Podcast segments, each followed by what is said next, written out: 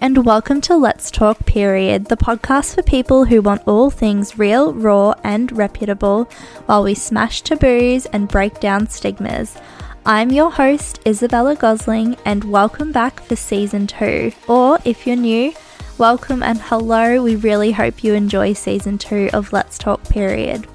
What better way to start the season than with the effervescent Bridget Hustwaite? You might know Bridge from her incredibly popular show Goodnights on Triple J or through her Instagram account Endogram. Bridget was diagnosed with endo in 2018 following a 12 year journey to diagnosis. Following this, in 2019, she launched Endogram, and with over 26,000 followers at time of recording, Bridget has cultivated a community from her honesty and vulnerability, sharing about her experiences with endometriosis. It was from this that Bridget started her newest project, a book, How to Endo, a guide to surviving and thriving with endometriosis.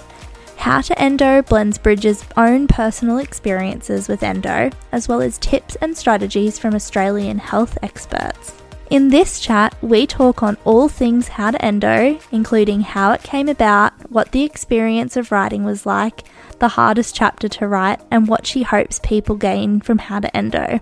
Her very long, tumultuous journey towards getting that endo diagnosis in 2018, what led her to start Endogram, and around the feelings of guilt about her endo and how she manages this, as well as how Bridge manages her career whilst having endo and her top tips for doing so.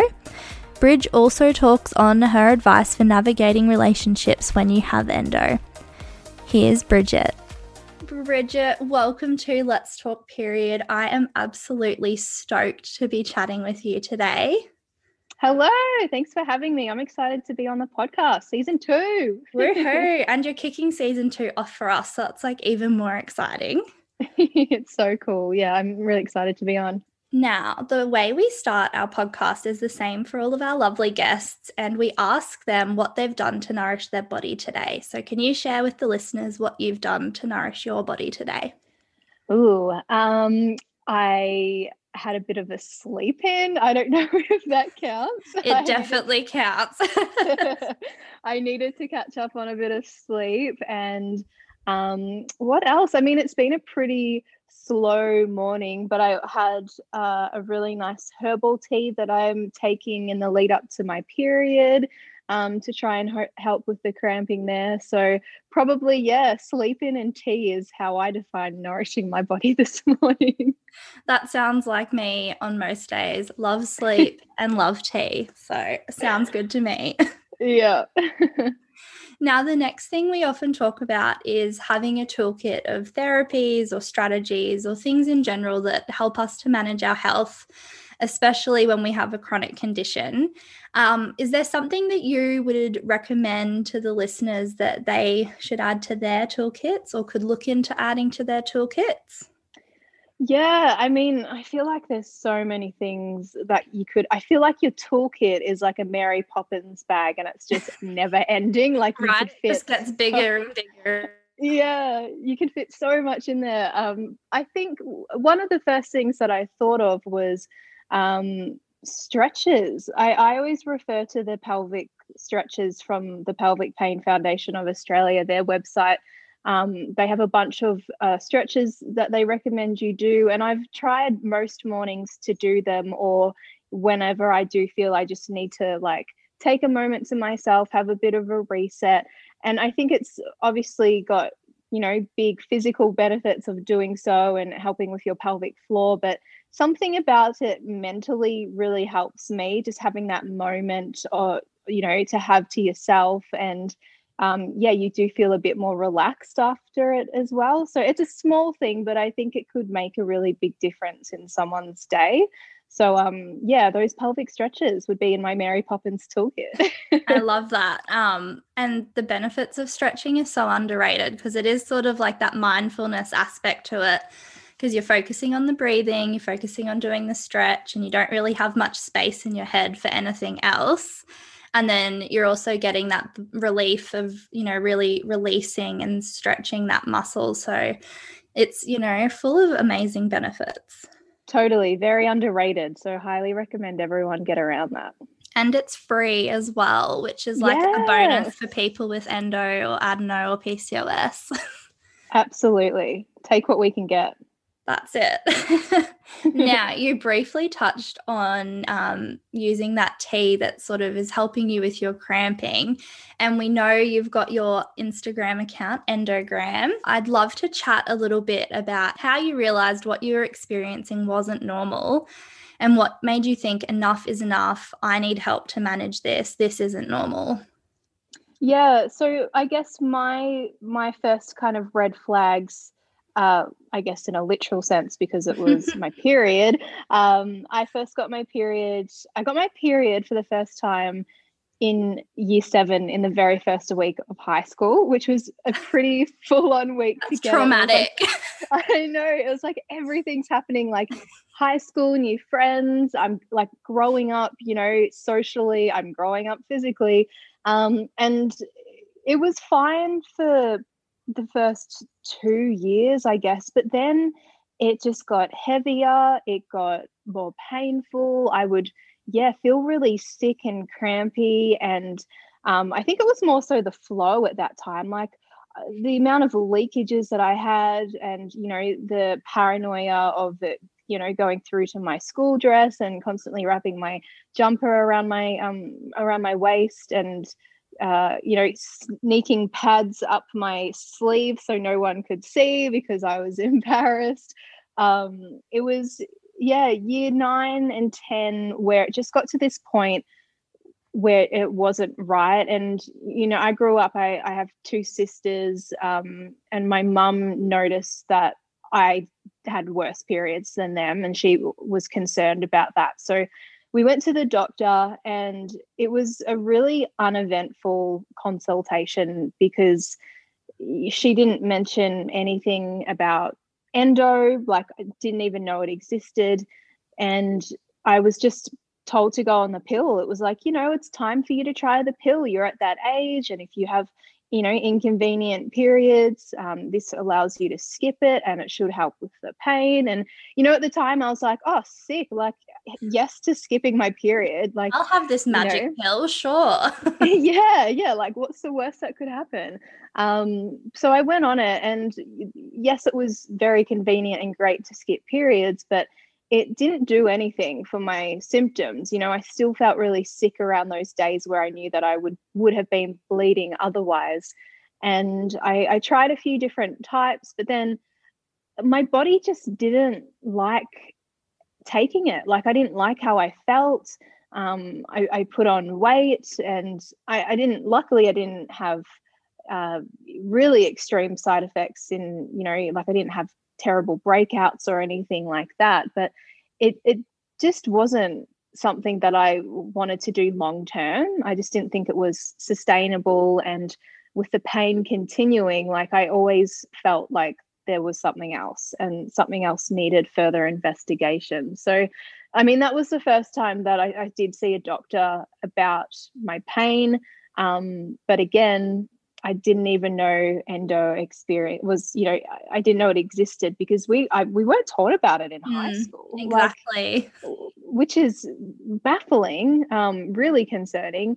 Um, so yeah, that was the first time, I guess. Oh, what a you know, non eventful yet eventful experience to go through. From mm. there, what was it like to actually get that endo diagnosis? How did you navigate that space?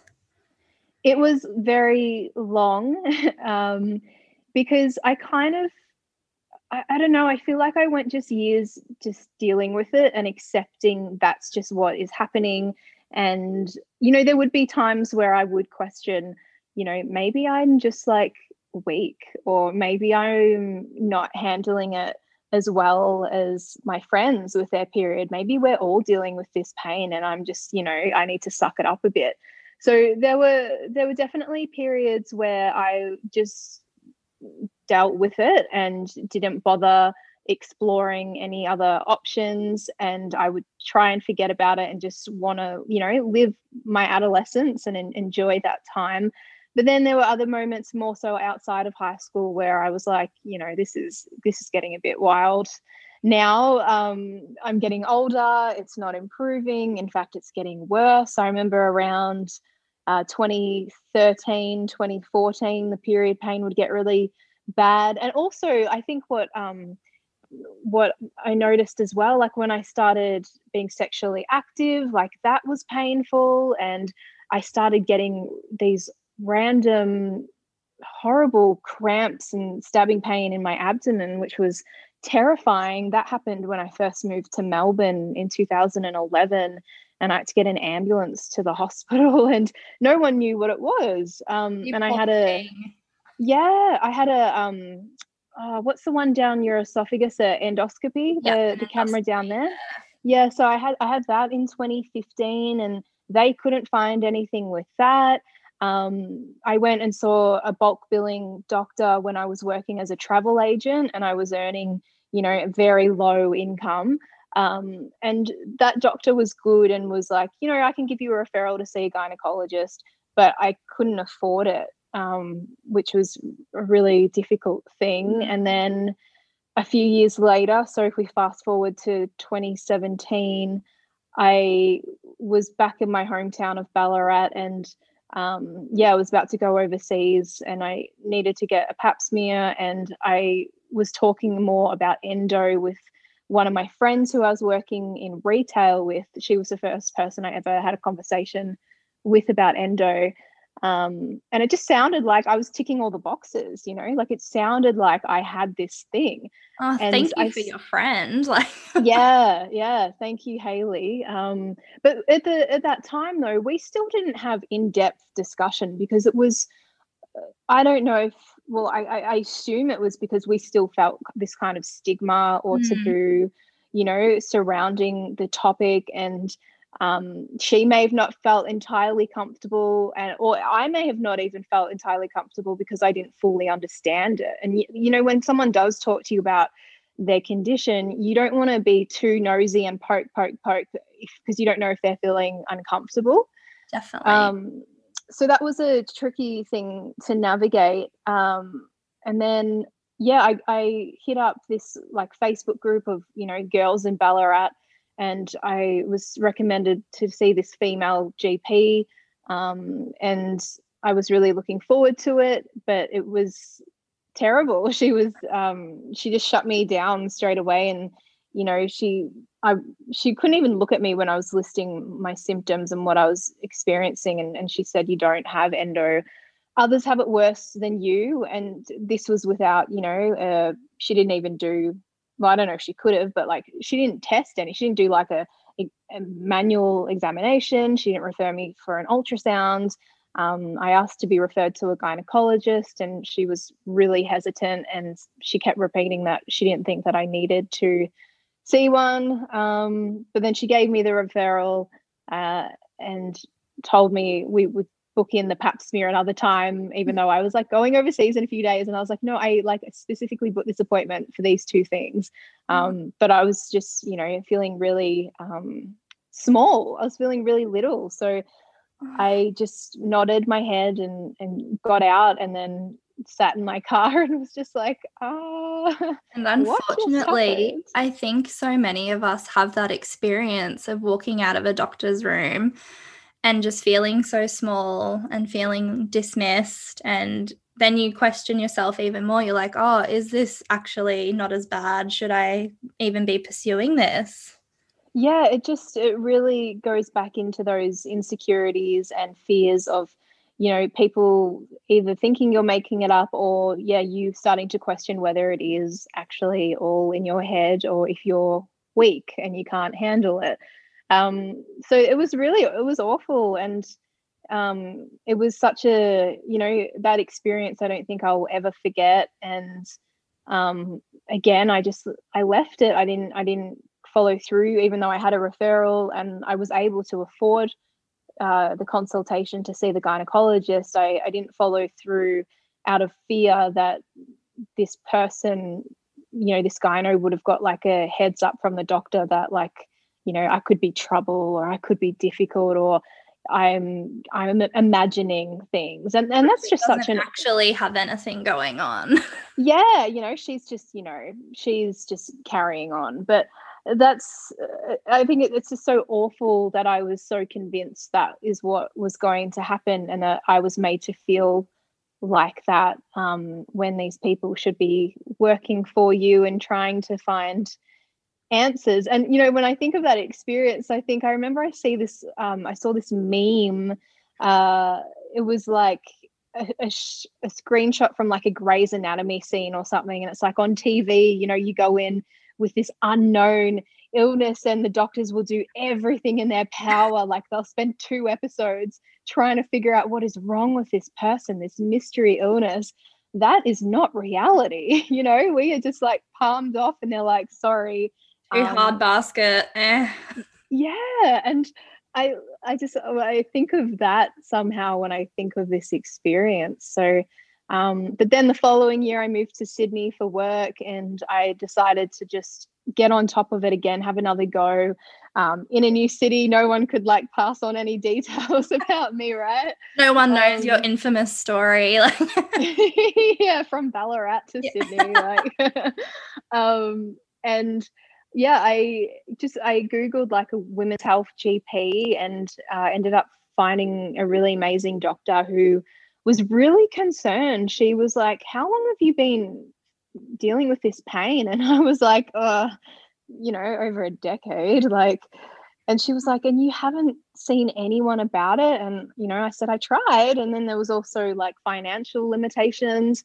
Um, but that's why I'm here now to just try and get on top of it. So yeah, she referred me straight away. And she also said, like, I definitely think you have endo or something chronic.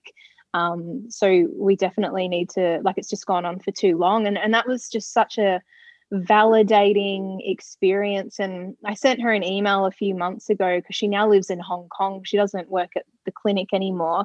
I'm not even sure if she still practices, but she lives overseas and um, I sent her an email and, you know, I just said, like, I know you, you, probably don't even remember me. Like, I was probably just part of a really busy day for you, but uh, you were the first person who really listened and acknowledged what I was feeling and believed me. And, but uh, then again, like, should we even have to reach out and be like, thank you so much? Because isn't that their the job? bar set so low that when so someone actually does listen to you, you have like a freak out and you're like, oh my God, that was an amazing experience. But that's just what the typical experience should be. Yeah, the bar is so low, like dangerously low.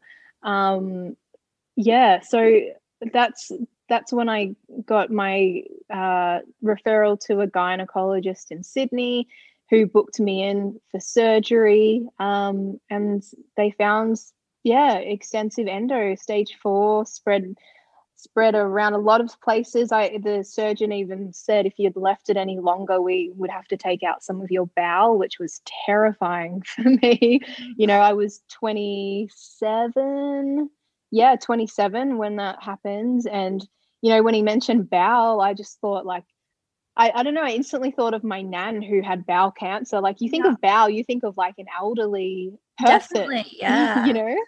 Um, Not 27 so year old you sitting in the doctor's office for sure. No, and who looks otherwise like a really healthy person. Um, but that's because it's just been doing its thing internally for so long.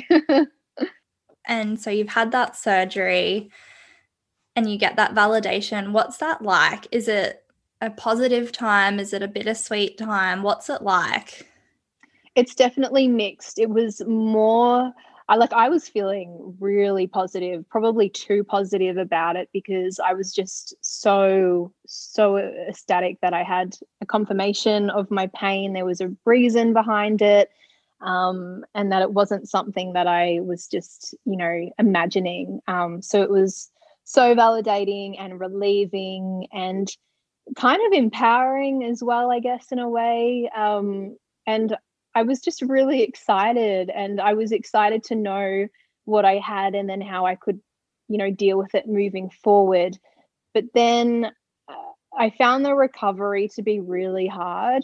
and because I was living in Sydney, um, I was just in a share house with people who I, you know, met through a, a housemate group on like Facebook. um, that that year was a pretty isolating year for me, and to deal with this new diagnosis and then also deal with the recovery by myself. Um, you know, I'm usually like I'm a pretty independent person, and that just kind of tested that i suppose mm. but it was still really hard and then i guess the more i spoke about my experience the more i connected with people and then the more i learnt about endo and then i was like oh this is actually really serious and um and chronic. Like this isn't a, a surgery you know a simple surgery fix because you have you know symptoms and pain that just don't go away with the disease. Like it's years of your body building up these responses and these defense mechanisms that can in turn cause more pain and tension um, and i just i just i don't know i i, I still am quite um, taken aback by how naive i was i suppose and just how you know, I went into the whole process that year and going into surgery. I didn't do any extra research or, you know, any additional reading to the one pamphlet that I was handed about a laparoscopy, um, because I just, I just assumed that they would do everything that they needed to do to look after me, I guess. And then yeah I, like i created endogram. So that was 2019 a year after my surgery. And um, just hearing about more and more people's experiences and the pain that they were dealing then realizing that i had so many symptoms growing up but i wasn't even aware of connecting the dots um, and then also the realization of like ablation and excision and the importance of like seeing someone who really specializes yes. in in endo and i was like so shocked yeah, i was like jaw to the ground like oh my god like there is so little that i did in preparation and like there was a lot of self blame but you know you you you trust what is being done is the right thing and the best the best thing for your body and like i was lucky in that i did have excision the first time like it could have been that i went in and you know had ablation but i didn't even know the difference but i did have excision except it was um it was like a bunch of uh you know training uh excision surgeons i suppose. So the the main gynecologist who uh yeah he like supervised them you know? Um so they they did excision but they didn't get all of the disease is what was found in my second surgery that I had last year. So I also had the Mirena put popped in, and um, you know I was really hesitant to get that because of my experience with the pill and just you know I I, I don't really personally like taking um, you know hormonal kind mm. of stuff. Um, but the the Mirena just caused me so many issues. I was having flare ups nearly daily at random times and um, it was more flare ups than what I ever experienced before my diagnosis. And it was um, just getting to the point where I couldn't even do much socially or go away much. Um, it was really hard to plan. And yeah, I got that taken out in my second surgery last year. Um, and it was found sideways. So it wasn't, wasn't really having um, a fun time in there. Maybe it was yeah. trying to get itself out. Like it had enough to. It was like, yeah, no, I'm out. yeah, like the feelings mutual. Like it, it, wanted to end things. I wanted to end things. Like consciously uncoupling. Yeah. Oh, and that sort of leads into my next question really nicely, actually. Do you ever feel guilt around your endo? Like you touched on not being able to plan things for that time period with the Mirena um, missing events or having to leave early or you know not having that energy or experiencing fatigue. Do you ever feel that guilt? Yes and i it's something that i try um you know I, i'm working on it but i still feel it now. And you know, I especially I talk about it so much and being like, you know, the things that I share on Endogram, like uh, validating posts, being like, it's not your fault, rah, rah, rah. Like I try really hard to kind of spread that message, but it's still something that I personally have a hard time with too. I think it's really hard for me in my situation with the job that I have, which is, you know, it's a, a public facing role and people listen to me and I'm quite uh, perky and outgoing and you know outside of radio like i'll do gigs like emceeing festivals and you know seem like a really outgoing person which i am to an extent but it's really tiring too you know like i love doing all that stuff but it, it takes so much energy and i i do find myself needing those days where i just have to have an entire day to myself and not get out of bed until one o'clock because I'm like recharging. Like I'm a physical, you know, walking, talking battery and I'm on low power mode and I need to like build the bars back up. Leveling up, getting back yeah, up. big time, big time. And I think that's, I, I get really paranoid or self conscious that people, um, I, like my close friends understand, but I still get paranoid that people look at me being like, it's so weird, you know, she's so like vocal and like out there, but then like she can't come to this thing or whatever. And it's, you know, it's just trying to balance these things and, you know, work is work, but um, just because I can front up with a smile and sound happy doesn't mean I'm feeling great inside and i like i think i do a really good job like almost sometimes just having a poker face you know and and, and masking that exhaustion and, and masking the pain.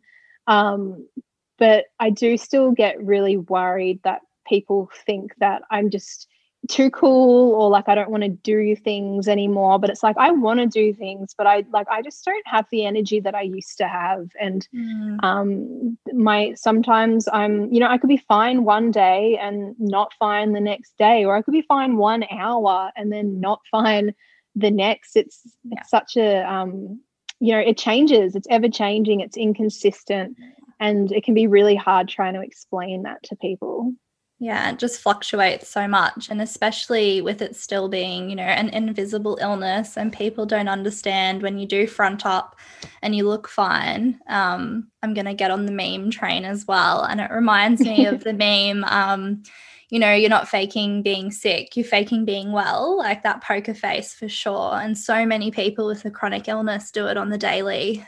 Yeah, it's it's so true though that you, you do spend more of your time pretending to be okay instead of you know but like everyone thinks you yeah you're making it up or whatever it's like i'm like i don't have the energy to to make that up.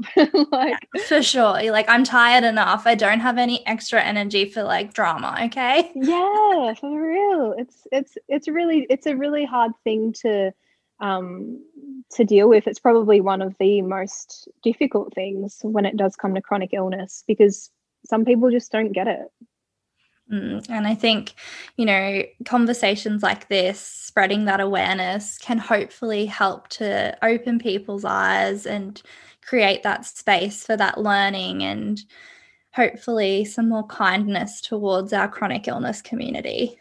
Yeah, kindness and and empathy, you know, and that's the thing like I think some people um think that we're asking for sympathy. And it's like, I literally do not want you to feel sorry for me. I just want you to say, okay, you know, let me know if you need anything and just accept it. You know, that's, I don't, I don't need people being like, I'm so sorry um, for what you're going through. I just need you to, you know, kind of understand um, and believe me when I say that, like, I just really, I can't, I'm not up to doing this right now. I can't do it. Can we do it another time, you know? Yeah like let's not take it personally. You know i'm really coming from a place of kindness to myself um mm. if you're saying yes to something else you're saying no to yourself. And when you're chronically ill you really do need to recharge that battery. Yeah for sure for sure. That's a really good way of looking at it too when you do say yes to someone you are saying no to yourself. Like i haven't actually looked at it from that perspective but that's i think that's a really good way of yeah angling it. And you touched on your career just briefly and we know you know you do an absolutely incredible job with Goodnights. I'm a massive fan so oh, oh, thanks. Um how do you manage your career and endo and what are your top tips for managing endo in the workplace?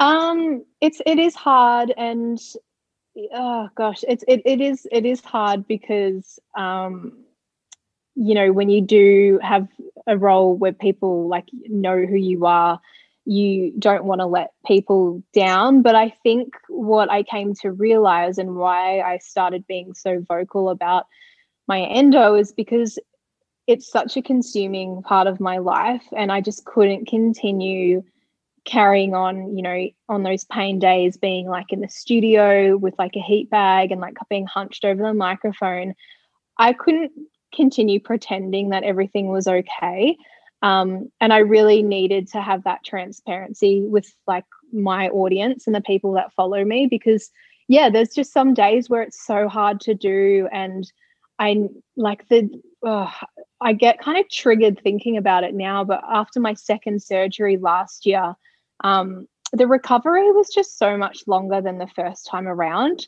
it was a better outcome. Like I feel great mm. now. Um, but that recovery was really difficult. And I kept comparing it to my first one, where I only had like two weeks off work. And the second one, I needed an entire month off work. And, you know, I, I work in radio and people don't see me and I get to just sit down, which is, and I can wear whatever I want. Like I can rock up basically in pajamas. like, um, and it's funny like you walk into an abc building and you see like people in suits or people who are doing tv and they've got their makeup on and then you can look at me and be like she definitely works at triple j. Like look at her. You know just like this ratty young person in like her tracksuit pants and her Birkenstocks with socks. Like the sandal sock combo it's a classic um, yeah you just got to do what you got to do and uh, and I'm I'm lucky in that sense that radio isn't physically demanding, but it really was after surgery. And I was pushing through my first shift, like I wanted to get back after three weeks off, and I, I got back, um, and I knew that I was in trouble when I walked to my studio and I couldn't open the heavy soundproof door, and I was like, oh my god. I can't even open the door into the studio. Like, how am I going to get through this night? And, you know, people were really awesome on the text line. They're excited to hear me back. I was really excited to be back at work because I just wanted that routine again. I wanted to have my normal um, again, even though I knew I didn't feel 100% ready to be back. I thought maybe, you know, I could jump on air, finish the shift, and I actually would feel a bit better because my body's getting back into that routine. Um, but it was just horrific. It was so painful, and it was a Monday night, um, and we play an hour of live music in the in the last part of the show, which I was really looking forward to because Mondays w- were cruisy, so that was a good day to come back and ease into it. But the minute uh, you know it hit eight o'clock and I pressed play on this set, I just was bawling my eyes out and in so much pain, and I had to like hobble to the microwave to heat my heat bag and um, you know, I like I messaged my bosses and was like, I think I need to have the rest of the week off, and I just felt so guilty. But uh, what I did do, I was crying and I was like, I'm just going to film this. I'm going to put it on Endogram because that's my safe space, and I feel really comfortable sharing anything on there. Um, so I did that. And then I was like, I'm going to share this video on my personal account too, because it's actually like, I just need people to see where I'm at right now because it's, it is really hard um, being in like yeah this public kind of role where you you i don't know it's not that you bottle in your pain but sometimes you do feel like you're putting on a front at times and especially on your instagram it's like a friggin highlight reel yeah. it's really bad. Like it's pretty it's not healthy. Um but putting that out there was just such a relief for me to just have that transparency. And people were so supportive and they got it. And now i can you know i could rock up into my shift. I could turn my mic on and be like hey like what's up tell you what, I'm not feeling great, but like, can you lift me up? Tell me your favorite new songs. And like, I just say it on air now, like it's normal. Like, hey, I've got my pain, you know, but I'm, I wanted to come in or whatever.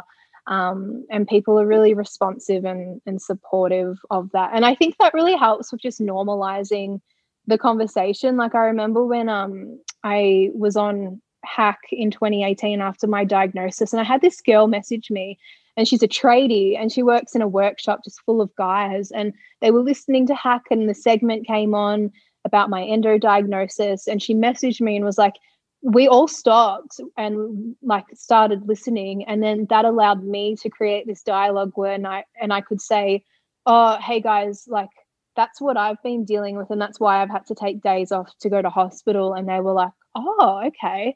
Um and even like in the car the other night my partner went and had drinks with a guy he plays music with around the corner. And these two guys were like you know we didn't know any they're so cute. They're like they, they can't pronounce endometriosis. They're like lots of people can't. Yeah and they're like you know like we didn't even know what endometriosis was until bridge was talking about it but like now we know. And it's like you know prompting these conversations between these guys who have never you know known how to deal with it or pronounce it. Um, and yeah i think i have to kind of set that example where i have to be honest through my experience in the workplace to help others. And i think there's like a section in my book that's just about working with endo and how you can go about having the conversation with your employer um, resources that you can turn to to help in in navigating that. I know Qendo have done like two blog posts on on working. Yeah, we have. Yeah. Yeah, which is a, a really great resource, and I, I, think that's something that like helped me shape that chapter as well. And um, yeah, I think I've got like I've actually answered this question in a really long way. And have I gone off track? no, not at all. I think it's really important. And those moments of vulnerability where you do share those videos or you show up on um, radio and say, hey guys, I'm not feeling amazing, but I'm here, I'm in it with you. Send me the love, send me what you're listening to.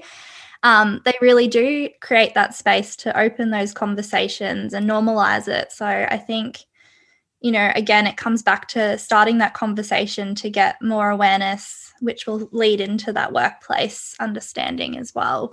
Yeah, it just the the only way you know action happens and things change is is by you know conversations. Conversations lead to making change um, and stuff. So it, it can be really uncomfortable sometimes, but you you have to like you owe it to yourself to be be honest. And I, and I know it's really hard with something like endo too because um it, it is like an intimate thing as well um and it can be uncomfortable to talk about but I think we need to just somehow work on um I don't know like just making it not I don't want to say we don't need to make it feel intimate anymore but like it's like a whole body thing. It's a whole mm. life thing now. And like you do owe it to yourself to talk about it um, so you can get like the best outcome. It's Definitely. yeah. Yeah. And, you know, the heavy periods and bleeding is one aspect of it. But, you know, like you just said, it is that whole body disease. We found out, I think it was last week, that it's now been found in every organ of the body. So it's yeah. not just that intimate condition that affects that uterus area, that pelvic area um, it can literally affect any part of your body. So we need to start treating it like that whole body disease and give it the space it deserves. Yeah, absolutely. The next question is all about relationships. And I know you briefly touched on, you know, your experience of pelvic pain during sex. And I know that's something a lot of people experience, but they don't speak about it because of the taboo. Um, mm that's still so prevalent.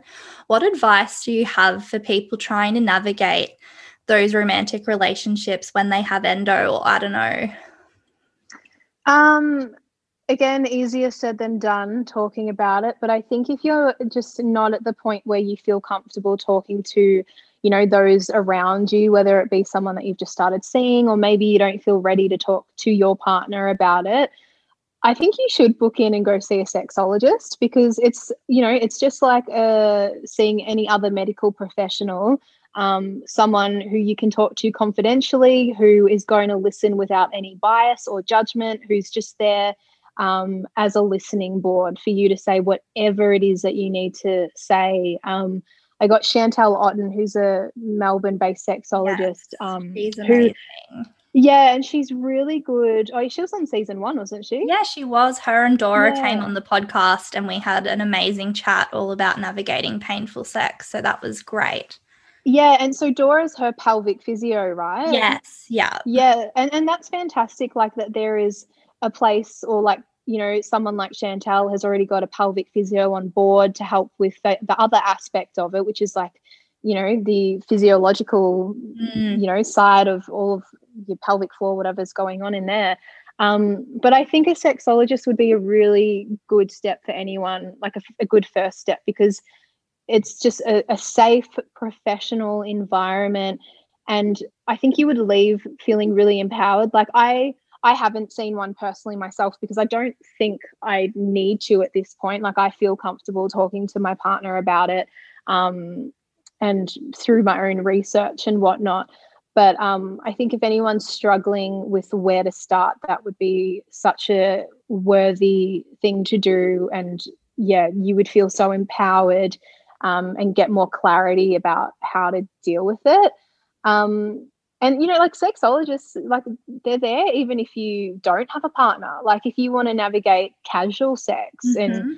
Um, you know, things that no strings attached, like they're there for that as well. Like you don't have to be in a relationship. You can go by yourself, or if you just want to do your own, Yeah. you know, you want to have, yeah, if you want to have sex with yourself, like they are there to equip you with all the tools and knowledge that you need for any part of your um, life, like where you are in your life in terms of intimacy and sex. So I think that would be my my top recommendation, definitely. And I know you do touch about sex in the book. As you said, you got Chantelle on board for that. So, you know, that's a really good tool to refer to as well. Mm, yeah, it's just um, it's such an important part of this multidisciplinary uh, aspect of managing endo and it's something you know it's something that i didn't know about until later on even mental health. Like i didn't it wasn't until 2019 that i even connected the dots there with like how a psychologist could be beneficial in you know adding to your team of people to help you through this condition. It's just it, yeah you need to literally cover everything like mind body sex um everything. massive Mary Poppins bag full of people and tools yes to help you Pack them in fill that bag. Now, Yeah. I want to talk about how to endo because we've, you know, sort of breadcrumbed our way through the chat without really like speaking on it. How did it come about? How did it go from, you know, running endogram to writing a book? Yeah, well, I I honestly think I owe it to Endogram and just creating like this really great community and this support network for myself and also making connections with people um, that I wouldn't have made otherwise if I didn't start the page. So, you know, Endogram started in 2019 and just kept building and building. Um, and then it, it kind of just got to the point where you know like instagram's been amazing for sharing the info and stuff but you you kind of need to go beyond that. And it was just you know this book is almost like an extended version of endogram. Um, so i also found you know i was reading a lot of books myself. Beating endo has been a real game changer for me. Um, and I, I love that book. It's been so informative but I feel like there's just been a kind of void or gap in the market, if you want to get fancy, when it comes to, you know, books that are informative, but they have this balance of personal experience and patient perspective and bringing that info, um, all the medical jargon and, you know, all of the stuff that you really need to know, kind of conveying it in a way that's accessible easy to follow, relatable, and fun. Like, I well, I don't want to say fun, but like, you know, I Like want to if I uplifting. yeah, and just not in a way that you feel like you are reading straight from like you're in like a lecture or whatever like it's i want it to be like you were talking to your friend and you were learning together like you were figuring it out together and you're both going to chat with these people who specialize in diet and complementary therapies and um, you know and sex and and whatnot. And you get to go through it together. So that's kind of how the concept of the book came to be. Um, how to endo like it's it sounds like it and it is posed as a guide but it's not a, a be all end all and the reason why like the title how to endo just stuck with me um, for so long because i just keep likening it to um how you know how to adult like yeah. who knows how to adult like we have no idea what we're doing you know i'm just making it up as they go along yeah like i'm turning 30 next month and i'm like I feel like I'm still 18. Like yeah. I still don't know how to do so many things. Um, and and that's what I kind of to you like I wanted to play on those words and and just make it yeah just so relatable in that sense in that like this is such a complicated condition um, but let's try and make sense of it together and this is a really good building block and starting point for us to do that um, so yeah, that's kind of how it came to be. And it's just, you know, it's turned out to be such a collaborative effort. And I love how many different people are represented in the book. Like, I didn't want a whole book on just my experience. I, I don't even think if I could do a, a whole book on it because I actually find writing really hard too because I'm a to- like I'm a talker and it's yeah. hard putting words to you know paper and articulating it through that kind of way i don't know it's like it's so hard. Yeah, it'd be a um, challenge. um, yeah it, it, was it was really difficult it was really difficult and it was you know put together in a in 2020 which was such a challenging year. Um but it's done and it's yeah it's i don't know it's and it's out. i think yeah it's just what i needed when like I, you know, when I did start seeing a doctor for the first time in, in year nine or 10, like if I had this book then, I think my diagnosis wouldn't have taken 12 years, you know. Mm-hmm. Um, and someone from my high school who, yeah, teachers there like hit me up and was like, we will stock the book in the library. And I was just like, oh my yes. God, like if I had that in my school library when I was, you know, 15, that's that's like a game changer. Game so like yeah. Yeah. And that just made me so happy and excited. Um, so yeah, I just want it to be that book that really helps I guess not only people who are seeking a diagnosis, but those who have just been diagnosed and they don't know what's next. Those people who um, you know have been diagnosed for a really long time and may still not be across everything um, and also the way in which I wrote it, like I really want it to be a book that you can pass on to people who don't have endo, but they want to kind of find out more. Because if you hand them, you know, like a research paper or a, a medical book, a medical journal, like it's so overwhelming reading yeah. all of that stuff and trying to break it down. So I've tried to really simplify everything. Um, there's really cute pictures in there. I did um, remember seeing the pictures about nugs and I was like, love that. yes, there's pictures of chicken nuggets. There's pictures of um, heat bags in the shape of cats because I'm a crazy cat lady, but for heat bags. um, yeah, I just wanted it to be such a easy, accessible thing for people. So yeah, I just can't believe that it's happened and it's out and you know. no, and I remember um, as well I feel like a stalker, but like I remember you sharing on your stories, somebody um, had like the foreword or something and it said like for 15 year old Bridget. Yeah. And like I just think of all the other 15 year olds who are going to be impacted positively because of this. So very exciting. Yeah, I hope so. It's just the kind of book I envision. I get so many messages from people who don't have endo, um, but they're like, hey bridge my friend my best friend or my sister my girlfriend whatever they just got diagnosed with endo and i want to put together you know a little um, care package like what do you recommend i put in it and you know I w- always will say a heat bag, um, some tea, and uh, like I'd always say, you know, if you can afford it, like go get like beating endo or something like that. But this book, I like I had in mind, like this is the kind of book I would add to a care package yeah. for someone who's just been diagnosed or who's looking for a diagnosis, um, because it, I mean, it looks really cute. It's like colorful and stuff, but Aesthetic. it's just that yeah totally vibe um but it is just that perfect um starting point you know and i think it will help people well, i hope it gets people on the right track and everyone's got a different you know journey. Everyone's fighting a different fight. We all have different symptoms and different life circumstances. But i think this would be just a really good little um, building block for you to go off on whatever path it is that you need to go. Because yeah not everyone it's not a one size fits all um, approach. Know all too well. Mm.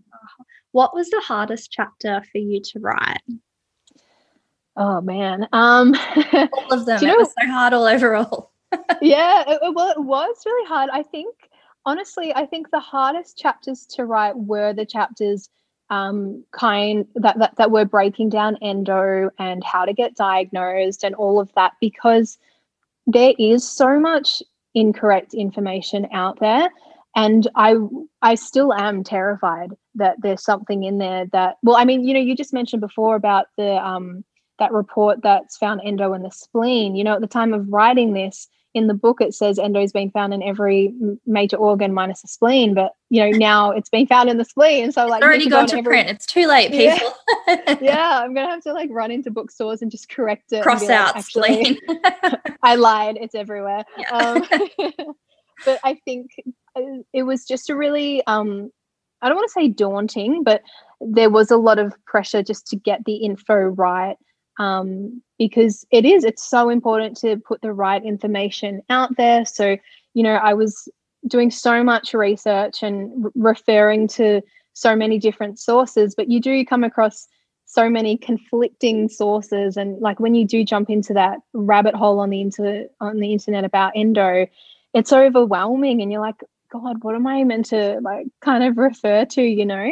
so I think those chapters were the hardest because I just had to really make sure they were right and factual. Um, and yeah, you just don't you just don't want to put out something that's um, not correct. like, yeah, it's like you know you're putting all that pressure on you, but you want to do justice to your community that you've built and share something that they'd be proud of as well. Yeah, totally.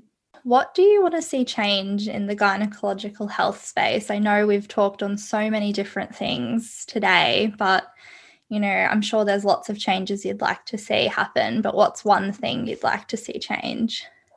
Well, I think what I think what I'd really like to see is um, endometriosis stepping out of just being confined to being a gynecological. Wait, am I saying that right? Oh my god, did I say it wrong? I think I gynecological. It's a bit of a tongue twister. gynecological. Did I say yeah. it right then? Yeah, yeah, yeah. um, I think it needs to step out of that space because it is a whole body thing, and I think it's been you know that's what's restricted people from getting the right treatment and that's also what's restricted medical professionals as well from spreading the right info and having the right education because we're just we're pigeonholing it you know? We talk about this in music a lot and pigeonholing an artist to one genre or style and how it's quite damaging to do mm-hmm. that. And i think the same goes for endo. You can't pigeonhole it into a kind of like a subspecialty or whatever it is. Like it can't just be into one specialty. It needs to be its own sector yeah. where you have people who are knowledgeable with the GI tract or the diaphragm or the pelvic floor. And you need this cross collaboration. There needs to be more people stepping in. Um, we can't just leave it to gynecologists because not all of them have the sufficient training and the fellowships and the scope of practice to perform complex cases and you know it's really hard when people can't access the right treatment because of where they live or what they can afford. Um, we just just there just needs to be like I don't have the full answer, but that needs to change. Like I think we need to start there um, and recognizing it as a whole body disease because that is factually what it is. Um, and yeah, I don't know what else to say other than that. Like, I think that's, that's perfect. It's a hundred percent true. It needs, you can't just go and see that general gynecologist because, you know, they might have no idea about endo and you're already on the back foot and you know, we do need to start treating it as more than just those painful periods and you go and see the gynae and get it sorted. Um, it needs its own focus for sure. Yeah, it really does. And it's and it's hard because, you know, like I feel when we talk about gynecologists, we make them out to be the bad guy. Um, but I don't think it's like it's um an issue that goes beyond them as well. It's the what they're, you know, what they can access, what mm-hmm. training they can access. Um, I think, you know, even understaffing as well. Like there just needs to be more medical professionals that just specialize in endo. Bridget, is there anything else you'd like to share with our listeners today? Um, I think, oh golly, well, thanks for listening. Um, number one. I think number one. Um, thanks for coming. Uh, I just hope that you feel empowered with, um, you know, making the best decision for your body and what you need in terms of your um, chronic condition, and just to utilize all the resources like the Qendo, you know, member hub is amazing um, with all of the blog posts and the toolkit and the app and all of that. And um, just utilize what's out there and if you have questions don't be afraid to ask but also know that you do deserve the best care and um, you you need to keep fighting for yourself i suppose so if that's anything i can pass on and i hopefully if you want to get my book i hope you um, like it and I hope it can help you. oh, I think How to Endo is going to be a game changer, like you said before. I think it's going to help so many people. So thank I you so. so much. Yeah. Thanks for having me. This is fun chat. Thank you so much for listening to this episode of Let's Talk Period with Bridget Hustwaite. If you want more from Bridget, you can find her on Instagram at endogram or at Bridget Hustwaite. You can also find her on weeknights doing Goodnights at Triple J. And if you want to buy How to Endo, a guide to surviving and thriving with endometriosis, it is out now at all good bookstores, or you can also purchase it on the Qendo website.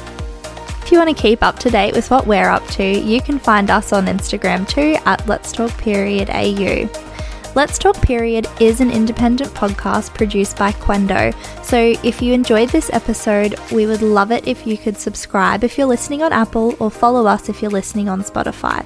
It would also really, really help us out if you could share this episode with a family member or a friend or even on your Instagram story. This helps us find new listeners and build our podcast community. Let's Talk Period is a production of Qendo, a non for profit organisation who supports anyone affected by endometriosis, adenomyosis, PCOS, or infertility. Let's Talk Period is produced for educational purposes, and the information, recommendations, and topics talked about does not constitute medical advice or take into consideration your personal circumstances or medical history.